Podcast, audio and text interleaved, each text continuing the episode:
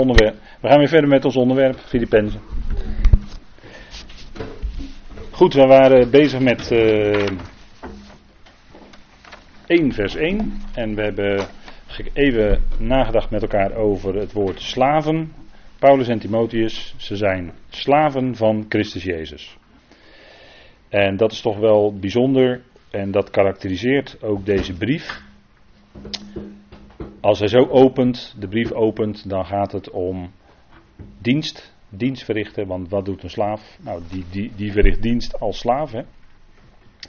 En hier wel een hele bijzondere Heer, want het is Christus Jezus. Hè? Het is niet Jezus Christus, ook zo'n verschil hè, waar je altijd op moet letten. Het is Christus Jezus. Dat wil zeggen, dat duidt op de Heer die verheerlijkt is aan de rechterhand van God, nadat hij die diepe weg is gegaan van lijden, en van dienen. En verhoogd is, opgewekt is uit de dood, verhoogd is aan de rechterhand van Vader. En de betiteling Christus Jezus, dus Christus voorop en dan zijn aardse naam, dat vind je bij Paulus in zijn brieven. En in de andere, bij de anderen vind je dat niet terug. dat is ook specifiek iets dat uh, Paulus mocht bekendmaken. In de Korinthebrief noemt hij dat ook het evangelie van de heerlijkheid van Christus. 2 Korinthe 4, het evangelie van de heerlijkheid van Christus. En die verheerlijkte Heer, die is aan Gods rechterhand. En hij is het hoofd van het lichaam, de uitgeroepen gemeente. En wij zijn leden van die gemeente. Dus we zijn heel nauw met hem verbonden. En in feite is onze positie, onze geestelijke positie, is dus met hem en in hem aan Gods rechterhand dat moeten we nooit vergeten dat het zo is. Ook al gaan wij onze weg nu hier op aarde nog steeds in vernedering, in ootmoedigheid, in dienen, in lijden, in een weg die, uh, waarvan je zou zeggen, nou, als je die geweldige dingen gelooft uit het evangelie, dan zou je heel oppervlakkig kunnen zeggen van ja, maar hoe kan het dan dat? Nou, dat is de weg die God dan voor ons heeft bepaald. Hè? En uh, de weg van geloof is de weg ook van het lijden. Maar daarin zit ook genade. God draagt ons, hij schenkt ons genade ook in dat lijden. Mijn genade, zegt hij ook tegen de apostel Paulus, mijn genade is jou genoeg. En hij had een doorn in zijn vlees. En er is natuurlijk al veel over nagedacht wat dat dan is. En iemand, eh, een, een bijbelleraar, merkte ook wel eens, eh, die heeft ook wel eens opgemerkt dat dat misschien wel die Corinthiërs zelf waren. Een doorn in zijn vlees. En hoe langer je erover nadenkt, althans dat heb ik dan, hoe langer ik daarover nadenk, hoe beter ik dat ga begrijpen als je de Korinthebrieven leest. dat, uh, maar in die situatie, want Paulus bad daar de Heer om, tot drie keer toe, of hij dat van hem wou wegnemen. Maar de Heer nam het niet weg. Maar de Heer zei: Mijn genade is jou genoeg. Want mijn kracht, en dat was dus die genade in Paulus' leven. Dat was zijn kracht in die zwakheid. In die omstandigheden waar Paulus in was. Met al die gelovigen, medegelovigen met wie hij te maken had. En uh, met wie hij het soms zo enorm moeilijk had. Waar het soms zo moeilijk mee ging. Maar toch zei de Heer tegen hem, dat was de verzekering die hij meekreeg. Paulus, mijn genade is je genoeg. En hè, dat, is, uh, dat zijn woorden uh, die moet je heel goed wegen in het tekstverband waarin ze staan. Hè, in het hele verband van die Corinthische gemeentes, uh, gemeente waar, waar Paulus bij betrokken was. En uh, waar hij onder leed, hè, al datgene wat hij van ze hoorde enzovoort. Daar leed hij onder, ongetwijfeld. Dat kan niet anders.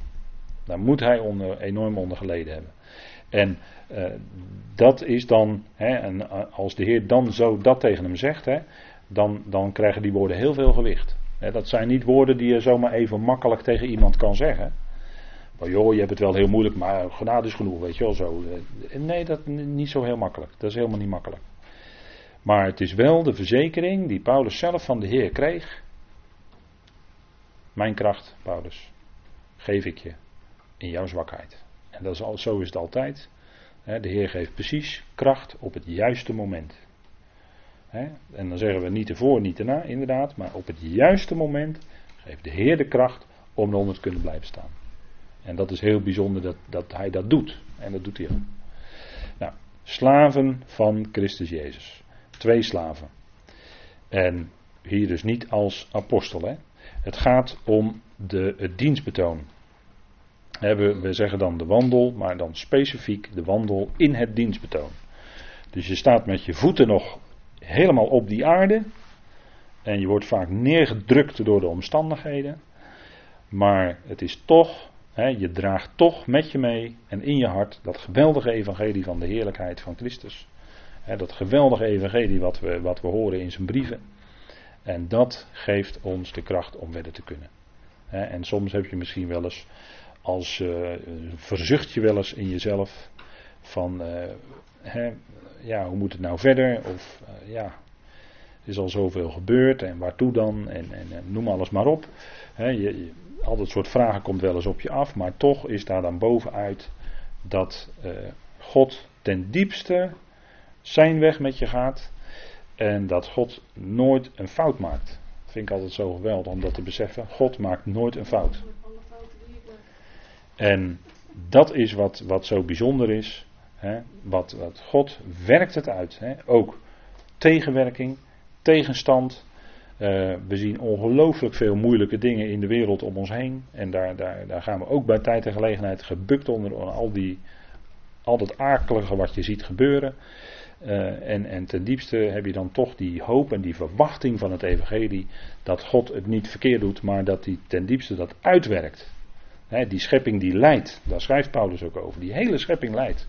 En wij leiden met die schepping mee.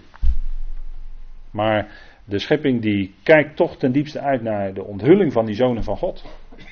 Nou, dat zijn onder meer u en ik. En, en de leden van het lichaam van Christus. En, en meer nog. Maar die hele schepping die wacht daarop, hè, in dat lijden. Maar dat lijden is er, opdat er iets geweldigs voortgebracht zal worden. Want Paulus vergelijkt het ook met de weeën van een zwangere. Uh, het wordt iets geweldigs voortgebracht. Uiteindelijk zal ook dat, dat rijk van God hier komen. Wij zullen boven zijn. En uiteindelijk zal ook die nieuwe schepping komen. En dat is de verwachting die er eigenlijk is. Hè.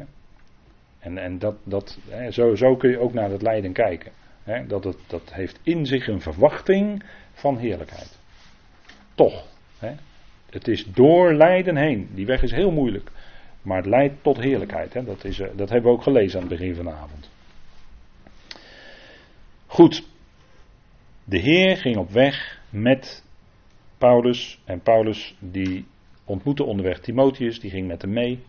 En hij schrijft aan al de heiligen in Christus Jezus. En dat zijn dus eigenlijk alle gelovigen. Alle gelovigen. In Efeze wordt genoemd alle gelovigen die ook heiligen zijn in Christus Jezus. Maar hier wordt gezegd heiligen in Christus Jezus. Zijn er dan mensen die van zichzelf zo heilig zijn? Of zo'n heilig, heilig, eh, ja, heilig boontje zeggen we altijd, hè, spreekwoordelijk. Nee, helemaal niet. Maar heilig in de schrift, wat is heilig in de schrift? Dat is apart gezet voor de dienst aan God. Dat is eigenlijk heilig. Dat is apart gezet zijn voor de dienst aan God. En zeggen we, nou ja, als ik naar mijn uh, dagelijks leven kijk, dan ben ik niet altijd zo heilig. Nee, maar je bent wel apart gezet voor de dienst aan God. En God gebruikt mensen. God gebruikt geen organisaties, maar God gebruikt mensen.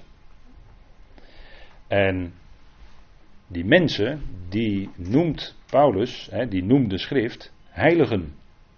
En de voorwerpen in de tabernakel en in de tempel, die waren heilig.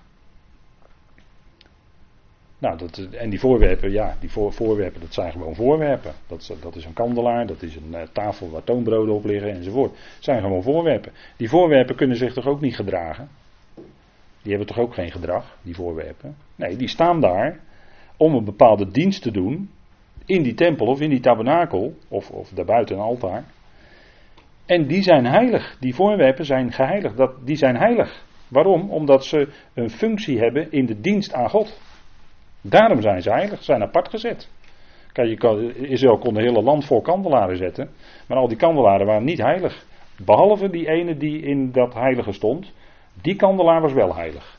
Want die was apart gezet voor de dienst aan God. Nou, dat zijn wij ook. En daarom zijn we heiligen. God zet ons in en dan noemt hij ons heilig, want wij zijn gewoon apart gezet, dat is het. Dus, eh, want er wordt altijd, kleeft daaraan, heilig is zonderloos. Nee, want die priesters die waren ook heilig, maar die waren niet zonderloos.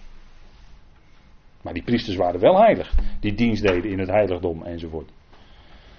Nou, zo zijn wij ook heiligen, want wij doen dienst in de dienst aan God. en, uh, nou goed, om, ik ga niet verder in op de, op de aspecten van tabernakel en tempel, maar bloed gaat daar natuurlijk een belangrijk punt bij.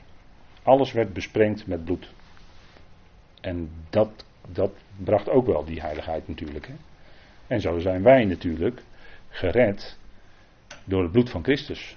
we zijn gerechtvaardigd in zijn bloed, zegt de Romeinenbrief. Nou, dat, dus ons apart gezet zijn, dat heeft met zijn bloed, waar al dat andere bloed van sprak, in type, maar zijn bloed van Christus, dat is het waardoor wij eh, gered zijn, geroepen zijn en ook geheiligd zijn. Dus er zit wel een vergelijking in hoor. Ook wij zijn, zou je kunnen zeggen, eh, door, dat, door, door zijn lijden, door dat bloed, zijn wij ook geraakt. En, en daardoor geroepen, gered. Nou, dus heiligen in Christus Jezus. Die in Filippi zijn. Nou, Filippi, daar hebben we naar gekeken met elkaar. Maar die heiligen zijn in Christus Jezus. Dus dat is onze plaats, onze positie die we hebben in Hem. En in die hoge geestelijke positie dienen wij op aarde. dus we hebben een hoge positie, maar wij dienen vandaag in vernedering, in lijden, in moeite en in zorgen. want uh, ja, je zou in dat dienen kun je ook veel zorgen maken natuurlijk. Maar in Filippenzen 4 staat dat toch wat ik al even aanhaalde, hè, als het gaat om zorgen maken, dan is het wonderlijke weer dat Paulus zegt, wees in geen ding bezorgd, hè, Filippenzen 4. En, en zeker als je ook, ook aan het dienen bent in het lichaam van Christus, op welke manier dan ook, nou, in dat dienen kun je je heel snel zorgen maken hoor, over allerlei dingen. Maar wat is dan juist daarin datgene wat, wat, wat de apostel ons uh, laat lezen en wat hij voorleefde, Filippenzen 4, vers 6, wees in niets bezorgd, maar laat in alles jullie verzoeken door gebed en door smeekbeden, met dank, met dank, bekend gemaakt worden bij God. En dat met dank, dat is nou juist het verschil met het vele andere wat over gebed wordt gezegd in de schrift. Daar lees je veel over bidden en smeken. Maar hier is het met dank. Dat is, het grote, dat is een enorm verschil.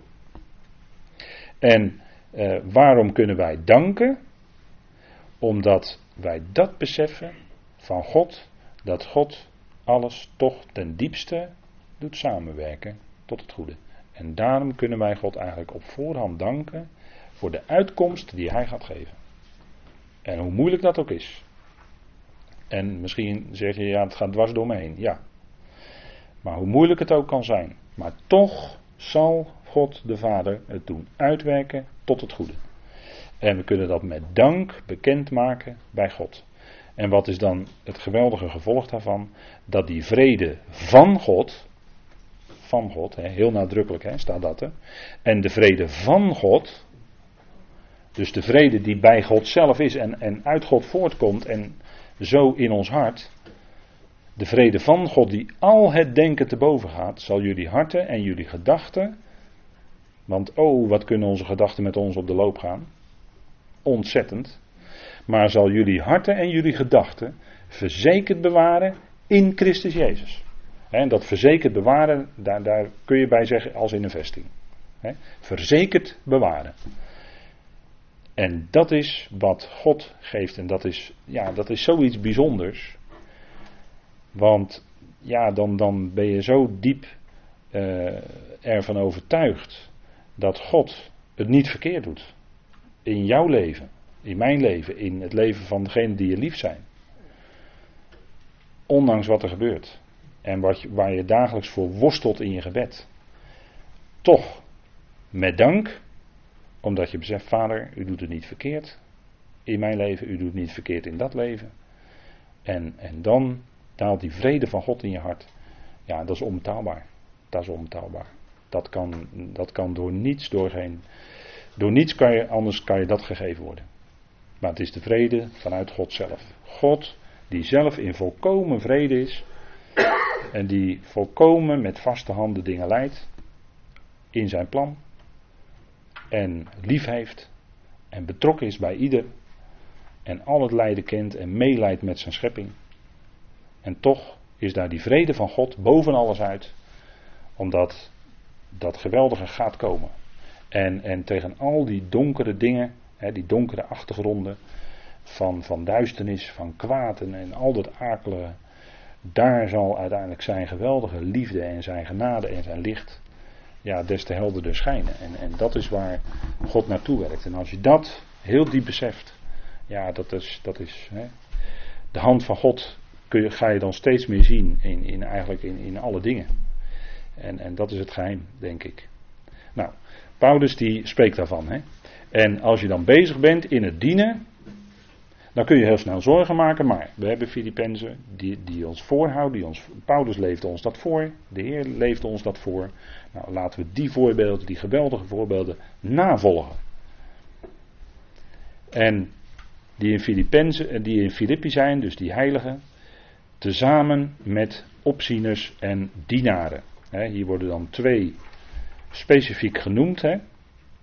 En dat is omdat uh, hier in deze brief het dienen sterk op de voorgrond komt. Het gaat om dienen en lijden.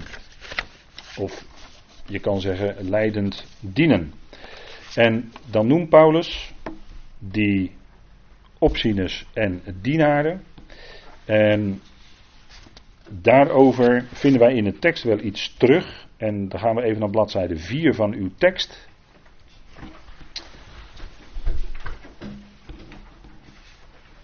Daar toch even heel kort bij stil te staan. En we zullen dan een, een volgende keer. Zullen we daar nog wel wat verder op ingaan, want de tekst gaat daar toch wel wat dieper op in. Opzieners en dienaren. De brief aan de Filippenzen werd niet alleen door slaven geschreven, maar was in het bijzonder aan opzieners en dienaren gericht. Kijk, Paulus was ook eh, niet alleen een apostel, maar Paulus was ook opziener en Paulus was ook dienaar. maar goed, dat, eh, en dat gold later ook voor een Timotheus. Maar eh, het is duidelijk dat er onder de heiligen qua dienen verschillen bestonden.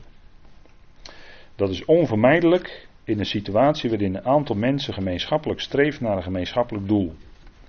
Degene met de meeste ervaring zouden daarover het opzicht moeten hebben. En degene met de meeste capaciteiten zouden daarin moeten dienen. Dat is zoals het voegt en betaamt. dus een opziener. En hier worden dan specifiek ook dienaren genoemd. Nou, dat zijn dan diegenen die een specifieke uh, functie om het zo maar te zeggen, uitoefenen. En dat heeft te maken met ervaring. degene met de meeste ervaring zouden daarover het opzicht hebben. Opzicht hebben, dat is dus opziener zijn. Dat zijn dan diegenen die uh, ja, de dingen opmerken, die uh, naar de situatie kijken. En dat heeft te maken met een stukje orde in de uitgeroepen gemeente. En hoe zit dat nou volgens de schrift? Hè? Hoe zit dat nou schriftuurlijk? Want we zien natuurlijk allerlei organisaties en kerken om ons heen, maar is dat ook de juiste? Is, zien we daarin ook het juiste zoals het volgens de schrift moet zijn? Nou, het zal iedereen wel duidelijk zijn. Ik lees nu bovenaan bladzijde 5 van uw tekst. Dat de orde die de verscheidene kerken van tegenwoordig voorschrijven, niet in de schrift terug te vinden is. Er bestaat immers geen kerkelijke gemeente met meer dan één bisschop of opziener. En u kunt dan in protestantse zin misschien denken aan een predikant. Die dan één persoon. Zoals de gemeente die te Filippi had. want hier staat in het meervoud, in vers 2, opzieners, en, of in vers 1, sorry, opzieners en dienaren. Meervoud. Dus in Filippi waren er meerdere opzieners. Dus je ziet, één plaatselijke gemeente, meerdere opzieners. Dus niet één iemand, niet bijvoorbeeld één bisschop, zoals je die binnen de Rooms-Katholieke kerk kent, of één predikant, zoals je die in protestantse zin kent, maar meerdere. En dat is eigenlijk het schriftuurlijk. Hè? En we lezen even verder. Of het moet een enkele gemeente zijn die het schriftuurlijke model wil navolgen. Maar tegenwoordig is het veel, hè, en we lange tijd veel gezien in kerkelijke zin. Naast de gaven, apostelen, profeten, evangelisten, herders en leraars, die in Efeze genoemd worden, waren er ook opzieners en dienaren om te dienen. En, en dan noemt broeder nog, ook de oudsten om voor te staan. In uw vertaling ziet u dan het woord leiding geven. Maar als je teruggaat naar de grondtekst, dan staat er eigenlijk voorstaan. He, dus dat is het aspect van uh, degene die uh, toch een specifieke functie vervullen. Maar als je erover leest, is het ook altijd in het meervoud. Het is dus nooit één plaatselijke gemeente, bijvoorbeeld met één oudste. Of met één opziener. Maar het is altijd een gezamenlijk. Hè, een gezamenlijk optrekken. Gezamenlijk bezig zijn. En uh, zo de, de, gelovigen dienen. Want dat staat eigenlijk voorop. Hè. Zij dienen de gelovigen. Het is niet om iets om te heersen, maar om te dienen. Waar heeft dat mee te maken? Met één hoofd, met het ene hoofd. Christus is het hoofd van de uitgeroepen gemeente.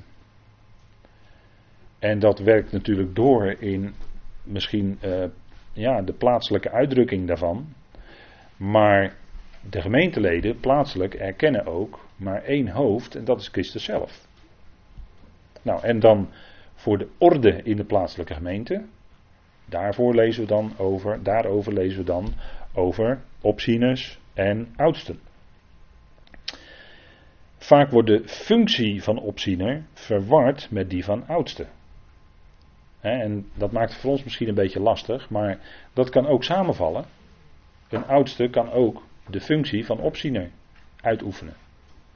Maar het hoeft niet altijd zo te zijn. Hè? Dus het is ook weer niet zo dat een oudste per se ook opziener is.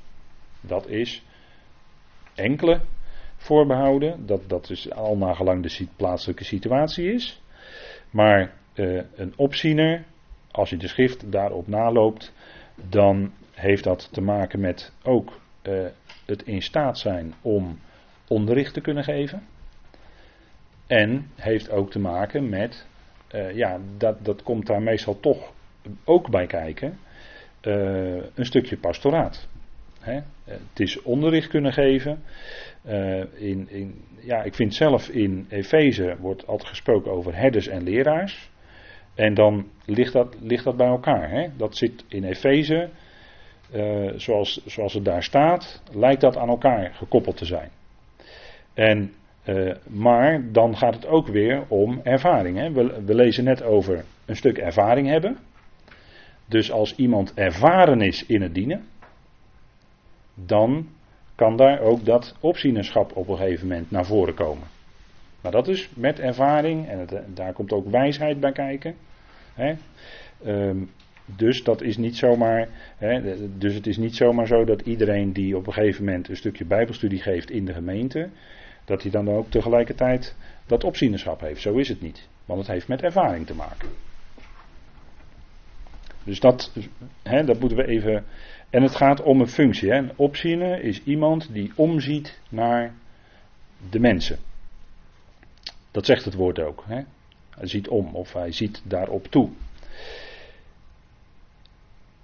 We lezen even verder. De Efezebrief gaat niet over een bepaalde plaatselijke gemeente, dus algemene rondzendbrief. Waarom daarin dan ook in algemene zin over plaatselijke oudsten, opzieners of dienaren gesproken wordt. Maar omdat het in de Filippenzenbrief om dienen draait en niet om leiding geven, maar dat woord leiding geven is eigenlijk voorstaan. Het woord leiding geven is eigenlijk voorstaan. Het is in NBG vertaald met leiding geven, maar nogmaals, voorstaan. Komen oudsten er niet ter sprake, ook al zullen zij in de praktijk daar wel gefunctioneerd hebben. Kijk, oudsten worden hier niet genoemd, maar ze functioneren wel in die gemeente. Maar dat heeft dus te maken met het aspect van het dienen. En eh, oudsten, die hebben dan toch te maken met die orde in die gemeente. Hè, hoe de dingen lopen. Kijken daarnaar. En waar nodig hè, een stukje sturing geven. Maar het is eh, zeker niet één iemand die over de hele gemeente. Hè, dat is niet het beeld wat de schrift naar voren brengt. Maar omdat het in de Filipijnse brief om dienen draait en niet om leiding geven, maar komen oudsten er wel voor, maar ze zullen daar zeker gefunctioneerd hebben. Dus je kunt, hier, je kunt heel snel hier een uh, verkeerde conclusie trekken. Door uh, misschien te zeggen, ja, er worden geen oudsten genoemd. Dus, uh, dus dat hele hè, bezig zijn als oudste is niet meer voor deze tijd. Dat is een hele snelle conclusie. Die je niet kan trekken op grond van de schrift. Dat is te snel. Want ouderen, oudsten, dat is iets wat altijd van begin tot eind eigenlijk gewoon aan de orde is. En anders dan uh, zouden, uh, ja, hoe zit het dan met je orde in de gemeente? Nou, opzieners, wanneer wij zien hoe ver de kerkelijke organisaties verwijderd zijn van het ideale model dat de schrift presenteert, hebben wij de neiging om er helemaal van een schriftuurlijk model af te zien. Maar daarmee zouden we nog verder van huis zijn. De brief aan de Filippenzen geeft blijk deze vorm van verval te kennen en betrekt die in de eerste aansporing. Daarin worden opzieners en dienaren opgewekt de ootmoedigheid van Christus na te volgen. want deze brief wordt geschreven aan al de heiligen in Christus Jezus. Maar die opzieners en dienaren worden specifiek genoemd. Dus dat moeten we wel bij het lezen van de brief ook meenemen. Dat die specifiek aangesproken worden. En uh, zij zouden dat dus doen, dat opziener zijn, in ootmoedige gezindheid. Filippenzen 2, hè, die eerste verse. En dan wijst de apostel naar bepaalde aspecten. Als hij zegt in Filippenzen 2, en dan lees ik met u nog eens een keer even vanaf vers 2. Hè, dan ziet Paulus, er, er is uh, ja, zeker een aantal dingen daar, maar maak mijn vreugde compleet doordat jullie eensgezind zijn, dezelfde liefde hebben, één van ziel op één ding gezind. Nou, je zou kunnen zeggen, hoeveel te meer geldt dat dan voor de opzieners en de dienaren? En tussen haakjes dan erbij de oudste. Niets doen uit tweedracht of uit eigendunk. Dat is, want, want als je iets doet, dan, ja, dan is dat heel moeilijk soms. Want je bent geneigd om misschien een bepaalde richting uit te gaan. Maar Paulus zegt: niets doen uit tweedracht. Of wat eventueel tweedracht zou kunnen bevorderen. Dat is, een heel belangrijk, dat is ook een heel belangrijk punt. Hè? Want het gaat juist om dat we die eenheid uitleven. Die eenheid is er, maar die zouden we uitleven. Of uit eigendunk, maar in ootmoedigheid. Zie je het? Hier komt het, hè? Maar in ootmoedigheid elkaar superieur aan jezelf achten. Dat zouden we steeds beseffen. Wat een geweldige gezindheid de Heer ons laat zien. Ootmoedige gezindheid. Hij die van zo'n hoge plaats kwam, hè, daar, daar spreekt de volgende vers over. Maar hij die van zo'n hoge plaats kwam en zichzelf ontledigd heeft en zichzelf vernederd heeft. En zelfs tot aan de dood van het kruis. Nou, dat is wat hoor. Als je beseft van welke hoge plaats hij afkwam. En dan zo diep. Tot en met de dood van het kruis. Onvoorstelbaar. En wat een gezindheid spreekt daaruit. Wat een gezindheid. Dan is er geen spoortje hoogmoed, maar dan is alles ootmoedigheid. Nou, wat een geweldig voorbeeld. En vandaar, Paulus die wijst daarop in dat derde vers, maar in ootmoedigheid elkaar superieur aan jezelf achter. En als we dan nog even heel specifiek de opzieners en de dienaren nu meebedenken, dan worden die nog scherper aangesproken, zou ik willen zeggen, op dit punt. Heel scherp. ik denk dat dat toch een heel belangrijk facet is. En, en als je de Filipijnse brief leest, dan, dan, dan, dan, dan verlies je dat snel uit het oog. Maar vergeet niet dus dat in dat eerste vers specifiek opzieners en dienaren genoemd worden. En dat deze dingen dan klinken. ik denk dat dat, dat, dat eigenlijk in de voorbereiding is voor mij voor het eerst dat echt heel diep doorgedrongen. Dat het, dat het eh, dus heel duidelijk gezegd wordt. En natuurlijk ook voor de oudste. Dat, dat geldt net zo natuurlijk. Want een, een oudste, kijk, een opziener. Ja, eigenlijk kan dat niet anders zijn dan iemand die ook een oudere is. Kan niet anders. Dat zegt het woord al, een oudere. Dus meer ervaring, meer wijsheid. Opgedaan door. dus dat, dat, dat ligt daaronder, zou je kunnen zeggen. je kunt niet makkelijk eh, dus zeggen van het staat er niet. Dus heel je moet dat heel voorzichtig zijn. Conclusies te trekken uit dat wat er niet staat. Moet je heel voorzichtig mee zijn. Eerst heel goed overwegen in het licht van de rest van de schrift.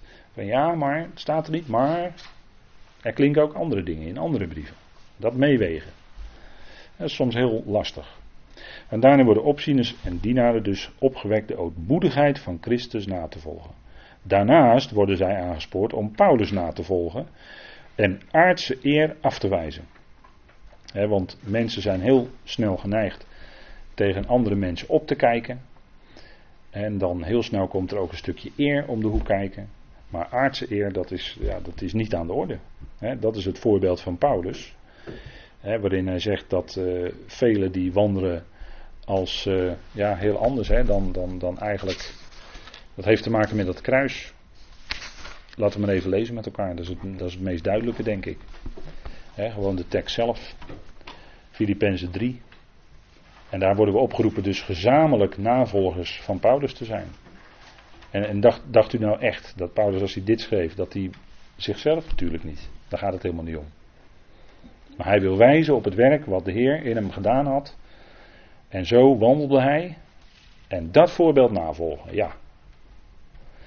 Wordt gezamenlijk navolgers van mijn broeders en let op hen die zo wandelen, zoals jullie ons tot voorbeeld hebben. Nou, laten we dat dan goed bedenken. We hebben vier geweldige voorbeelden in deze brief. Nou, laten we die voorbeelden dan navolgen. Want velen over wie ik jullie vaak sprak, nu echter spreek ik ook wenend, wandelen als vijanden van het kruis van Christus. Dat, dat zijn dus anderen die ook dienstbetoon doen. Maar hoe wandelen zij? Zij wandelen als vijanden van het kruis van Christus. Niet, niet, zij zijn geen vijanden van Christus. Maar er staat dat zij wandelen, hun gedrag, is als vijanden van het kruis van Christus. Een nadruk ligt op het woord kruis in, in, hierin. Hè? En het kruis, ja, ja, dat maakt een einde aan alle vleeselijke hoogmoed van de mens. Het kruis, dat was de besnijdenis van Christus. En daarin werd het vlees afgesneden. niet de mens, maar het vlees van de mens werd afgesneden op het kruis. En, en als mensen dan wandelen als vijanden, dan wandelen ze naar het vlees. En dan doen ze hun dienstbetoon op een vleeselijke manier, misschien om er zelf wel beter van te worden. Dan bedoel ik ook financieel. Maar om op zijn minst om eer te krijgen van anderen. Kijk eens voor hoeveel mensen ik spreek. ik spreek voor een zaal van 500 mensen. Ik spreek voor een zaal van 300 mensen. Ja, zo, zo gaat dat hoor.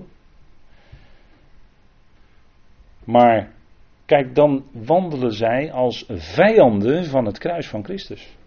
Want dat ontneemt je alle eigen roem, alle eigen eer. Dat heb je dan niet meer. Dat is dan totaal afgesneden. Einde van de oude mens, einde van het vlees. En dat is een punt, hè. Dus Paulus noemt in deze brief heel nadrukkelijk ook het kruis. En dat is heel belangrijk, op een heel belangrijk punt, hè. ook in hoofdstuk 2 trouwens. Als het over de Heer zelf gaat, dan spreekt hij ook over het kruis, de dood van het kruis. Dus daar spreekt hij ook over het kruis, hè? heel nadrukkelijk. En dat is een boodschap, ja, die gaat zo diep. Die snijdt het vlees af. En daar, daarom, daarom haken mensen af. En daarom gaan mensen misschien soms wel mee uh, een stukje in het evangelie van Paulus, om daarna misschien af te haken. En dat kan best te maken hebben met het kruis. Dat ze de boodschap van het kruis niet kunnen accepteren ten diepste. Ja, wel dat de Heer voor hun zonde gestorven is, dat ze, de rechtvaardiging daar is bewerkt, dat wel. Maar als het dan gaat om het feit, bij Romeinen 6, dat die oude mens zelf meegekruisigd is met Christus, Ja, dat is een boodschap. Die is inderdaad niet naar de mens, want die snijdt het vlees van de mens af. en dan zegt Paulus: hun voleinding is ondergang. dus daar loopt het op uit. Hun God is het onderlijf. En hun heerlijkheid is in hun schande. Ze zijn op aardse dingen gezind. ze zijn met aardse dingen bezig. En op aardse dingen gezind. Dat blijkt. En dat is waar het kruis juist een einde aan maakt. Hè?